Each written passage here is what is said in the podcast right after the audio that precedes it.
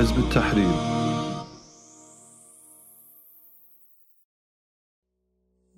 Muslimerne rystede Quraysh i Badr-slaget. Quraysh havde ikke andet valg end at hævne nederlaget.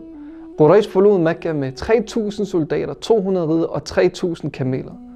Og forlod Mekka med en veludrustet her. Muslimerne var 1.000 soldater uden ridder, og de bevægede sig nu mod fjenden. Kampen ville finde sted ved et bjerg tæt på Medina ved navn bjerg Uhud. Profeten alaihi salatu wasalam, valgte en usædvanlig vej mod Uhud-bjerget for at overraske fjenden. Inden mushrikin havde set sig om, havde profeten sallallahu alaihi wasallam snedet sig udenom dem og valgt den bedste position. De havde Uhud-bjerget til højre for sig, så de ikke kunne blive omringet fra højre flanke. Og de havde buskytternes bjerg fra venstre, så de kunne blive omringet fra venstre flanke. Men muslimerne havde et svagt punkt. Strækningen til venstre for buskytternes bjerg.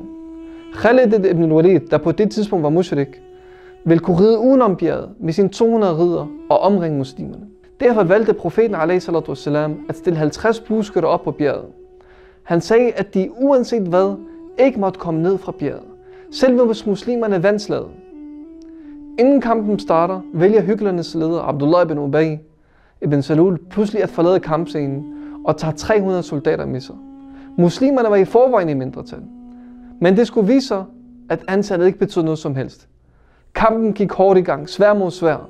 Hamza, profetens onkel, ville have krigen overstået hurtigt. Hans plan var at sænke alle Quraysh's banner. Dengang kunne man se, hvem der vandt eller tabte krigen ud fra banner, altså ud fra flagene. Hvis banneret opgår det godt, er banner nede, så er man i problemer. Mens Hamza gik rundt, pralede han. Jeg er Allahs løve. Jeg er søn af vandforsynerne til pilgrimene. Jeg er søn af Abdel Muttalib. Og han havde fire på brystet for at markere, hvem han var. Han kæmpede ved at penetrere rækkerne frem og tilbage. Inden for krigens første minutter mistede Quraysh 11 bannerfører. Derefter var der ikke nogen, der turde at bære banner for Quraysh. Muslimerne chokerede fjenden i Uhud, ligesom de havde chokeret dem i Badr. De kæmpede som løver, og Quraysh vidste ikke, hvad de skulle gøre. De 3.000 mushrikin soldater begyndte at trække sig nu. Muslimerne så Allahs sejr. Det var som at genleve Badr-slaget. Muslimerne løb efter krigsbyttet. Kampen var slut, troede de. Flere af budskytterne, som profeten a.s. havde opstillet på bjerget, gik imod hans ordre og sagde til hinanden, hvad laver I her? Kampen er slut. 40 budskytterne gik ned, og kun 10 blev tilbage. Khalid ibn Walid så det her. Så han skyndte sig afsted med sin ridder og dræbte de 10 budskytter på bjerget og kaldte på afguderne, Uzza Hubal. Abu Sufyan, Quraysh's leder, hørte det og vendte sig om med herren. Pludselig var muslimerne omringet. De havde lige haft sejren i hånden, men nu så det meget anderledes ud.